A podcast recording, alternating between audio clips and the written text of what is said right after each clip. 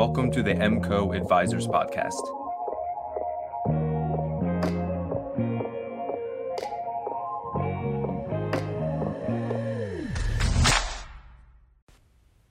In this episode, Ryan and Corey talk about ghostwritten content on your social media and how it can affect your brand's authenticity and transparency with consumers. What is up? How's it going? As always, here at 9:30, and excited to talk about ghostwritten social media. It was an interesting topic that you just threw out, Corey, and I was like, that sounds really cool that I want to discuss. Kind of goes along the lines of where we were ending yesterday, I think, in terms of um, delegating and handing things off. So I think there's some people that just have trouble getting it going. Um, so I kind of wanted to, I wanted to see where was your mind at when you were when you were throwing this topic out. Where did you want to go with this? Uh, this came directly from the group, um, our MCO advisors group, uh, and it was purely based on some of our members just reiterating the fact that they have a hard time generating enough content to feel like they're making an impact uh, or even maybe overjudging some of the content they need to put out. And I asked the question rhetorically um, to the group, like, in all seriousness, would it be easier for you guys if you had ghost written content? And I, frankly, I wanted to see what the response would be. And um, I'm glad that our coaching is proving valuable because the answer, excuse me, the answers that we received or that I got back were it would have to be really well written ghost written content coming from inside my firm. Um, otherwise, no, I don't want any canned ghost written content. So um, it just got me thinking. That's what's, I guess that's that would the, the process would be interesting. I'm not sure if anybody's already doing this, so I'd be interested to hear if anybody has a relationship with somebody. Well, I guess you know, I don't know if anybody wants to say that then, but uh, but either way, if uh, if if you wanted to sound like you, I know I I think the best comes from the authenticity that can carry through. But there have been some people who say I have a lot of trouble, just like you said, gaining traction, getting my post out, being clear. And I think it would be a lot easier if somebody could have that. But you're right, have to be compliant and obviously have to be good. And most likely, my guess is the process would be choppy because it would be better to be custom. And that would mean you have to have somebody writes things for you and then you put them through compliance because if they're already approved, then it means it's already canned. And mm-hmm. I think that's where that's where everything always is. There's a couple ways to handle it. The easiest way that I think ghost written um, social media content can apply is if you have it done and disseminated through the brand account. So, like we talked yesterday, if you have a um, or uh, one of these days we talked, they're all kind of blending together. But if you have a firm account, um, you know, Keating Wealth Management, um, that you could have ghost ghost written content coming from that account. I think a lot easier than you could coming from the personal side. Uh, the personal side, it's going to stand out like a sore thumb and, and look canned unless it's really well done. Whereas on the brand side, uh, I think you can get away with it. Nick threw out an interesting um, Leadpilot is pretty cool, but uh, it doesn't use it. But you can take canned content that allows you to go in and customize it and give it your own voice. I guess it's like kind of like a lead pages for content. And I don't know. I think that at the end of the day, everybody has something they're good at and they have something that they're not. So, as much as I want to tell you that everybody should have their own voice online, um, maybe if it's something you struggle with or just don't feel like you can do, it could be an option for you just to see what it looks like. But I'd have to see all that content. I really would just to just to it, be sure. It'd, it'd have to be so picky and so right. And I've just I've never seen perfect canned content or and I and I well I don't know. Let's even call it templated. I feel like it's even mean yeah. to call it call it canned, but templated content. It's hard to put your own voice in that because um I don't know. Even if you I don't know, I'd, I'd have to see it all. Well, let's look at it from a couple different ways. Like a firm like Lead Pilot is putting out a, a, a, lot of content that you could go in and pick through, right? So there's templates there. Um, and that that falls much more in line with the canned content. Now, while you can customize it, fine. I'm talking. What if you had an intern or if you had an associate that knows the business, knows you a little bit, and can at least get 45 to 60 percent of the voice down? Now, are you now? How does that land with you? Um, and and I'll answer my own question before you do, Ryan. Personally, I'm not doing it, but I would allow someone like Kristen, who we've hired, to get inside on the brand and and start to disseminate content. Yes, hundred percent on that part. Um, I think we, yeah, I remember touching on that a little bit the other day, and it it's we were also talking about the value of bouncing back and forth between your personal and and having that brand content, but having somebody else who can be that extra voice there and giving somebody that chance. I actually even think is a good idea. Um, I think it's something that you're better at speaking from the brand voice, but we've had a lot of talks about, uh, you know, the a brand shouldn't be able to like grab something or, or or feel or a certain way and it's hard for me to separate the two so just to just to put somebody there to have that extra voice um, would be valuable for anybody else who's like me and has trouble doing that too and wants to use your brand account. Yeah. Um, let's dig into this a little farther. Is it better for someone to go down the road of ghost written social media um, posts than it is to do nothing at all? Um, yeah, I would say if you're engaging in the comments and you have some piece of it, or you're you're there to a degree, but I would assume you'd have to find something like there's probably somebody who was an advisor who writes maybe who writes copy for other advisors. I'm sure there's somebody out there like that, you know, advisor like myself coming to try to be a marketer and help advisors with their businesses. I bet there's somebody who who went over and felt really good at social media and, and could write that content. Maybe that's something we should do because I feel like um, I have the pre-approved mind. I mean, especially in in terms of if you're working with an LPL advisor, you can write the content and they can just put it all out. But it would have to be somebody who has the advisor like mindset point of view and adds to the technicality but I don't know. That's such a touch. It's it's a tough question because I never would. But I'm trying to. But I'm trying to like be empathetic to the fact that there's some people who really have trouble with that, and it's almost like if it's if it's something that you're really bad at, we're always telling you to delegate and go around the things that you're not good at. Is it really okay to not be there and not say anything?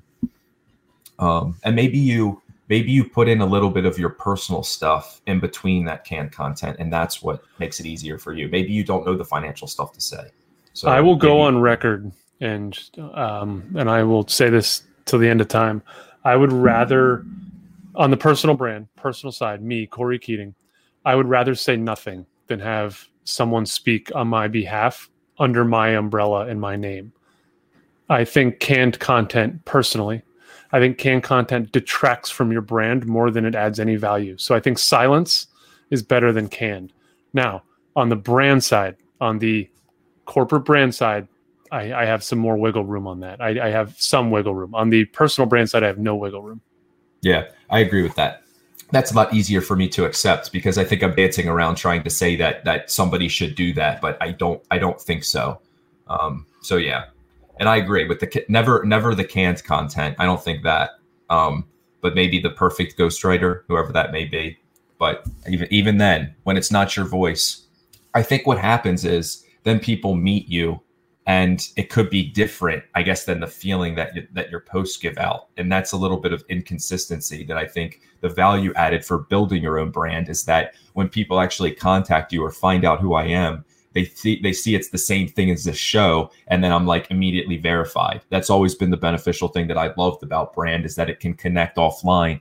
It's um you know I just, and that's that's the way i've looked at it. So i would never do that myself but um plus yeah. we're full of bullshit detection and the second you yeah. see that that templated ghostwritten canned content in the feed coming from a human coming from a personal side you you detect it. It's it's immediate. Um, I, I don't want to go down. It's we, we it's so easy to go down this canned content route, but I did see a post the other day that really bothered me, and it was it said the person that I'm connected to. Let's call it Michael Smith. And I, I kid you not, I took a screenshot and I want to share it. I, need to pull the names out of it. It said Michael Smith and four others shared, and it had a you know ellipsis and the post so this person and four others share the exact same thing from the firm, and LinkedIn uh, um, aggregated it for me. Instead of showing me all five of them, it just showed me the one post and said my connections all posted the same exact thing. So the algorithm's actually catching on to this um, canned advertising approach that these firms are putting out. Interesting. Yeah, I'll have Yeah, to share it with you. It was it blew I my will, I want to see that. Yeah, that's crazy. I think about this though. Like Nick says, doing nothing is better than posting ghostwritten content, and Yeah, I agree right. with you. But what if Nick was doing your content? Then other people may disagree because he's had a proven success of bringing in new relationships. And what if he could? What if he could guide you to actually do that successfully, uh, or write it for you? Then that would be interesting. The problem is, is what you led us down the road of when you start to have engagement with people and they say, "Oh, I saw," or "I liked how you illustrated X." You didn't illustrate X, and you may have missed it because you just have Nick writing all this stuff for you. That's true. Um, what if you're so bad? no, I'm just kidding. Uh, I'm just There's no kidding. way around it. This is a shortcut yeah. that we're trying Yeah. to find here. Yeah, I agree. I think there's some things you can delegate, and um, I don't know. And the reason I was thinking about this is, is it okay to have you know no presence? And where I would always say is that it's it's always better to say nothing than I think to share like articles. Uh, that I think we always say that pre-approved articles. You always see Mhm. the same, whether it's going back to a website or it's going back to something. I think that's something that's not even worth putting out there. I don't think it does anything for you. In fact, I think we can agree it hurts. Yeah. So, okay. Let's take a look at this one from things- Zach. Hang on before you click. Yeah. This is Oh. interesting. Um, Zach, you've mentioned this uh, in the past a little bit about having success with um, some of these email campaigns. Uh, I'm interested in this. I don't know why that would work. I, I'm wondering if this is just a numbers game and that um, you can just obviously communicate with more people via email than you can on social media. I don't know. maybe it's the age and the group and the people he's looking for that you know i don't know how zach i'm interested too is how hot is your list like do you know these people or these people you've met do you buy lists and add it together or is this like you, you're you know you, you're used to do presentations or something like that and you've just gathered a bunch of names because then that can be that can be different so i'd be interested to hear Uh, sure. but we've that's the second time I've heard Zach say it's performed well, and I don't I, I know before he said it actually is is is working. You know, so that those those are the things I want to say is is if anybody's ever tried it and it's working, you know, I'm always open to to hearing what what actually works and and bringing in clients. I think that that's at the end of the day we we want to help people. Um, obviously grow relationships. We say grow your business, but what everybody really wants is those extra relationships. You want to be able to help people and actually do your job and make more money and help them, and, and that's that's where it's at. Yep. Um, go ahead. Uh, Zach jumped back in. Clients and prospects thus far have responded very politely to our content. 32% open rate, well vetted list, built over many years. So a bit warm overall. And that's where I think, and that's where I think it, it, um, it, it can it can obviously help is if everybody I don't know if everybody knows you sometimes maybe they don't care as much if it's nah, I'd still say it's no still not to do No, this is But this that- is that marketing to a 32% is a really good open rate by the way I think that's Well, yeah, that's but he's pretty he's marketing to his current clients. I mean, that's this is Yeah. one of the pieces of advice we've. Yeah, but this is warm, right? This is why people should be doing this. So, Nick, Right. Zach, this is a really good example of why people should be doing this.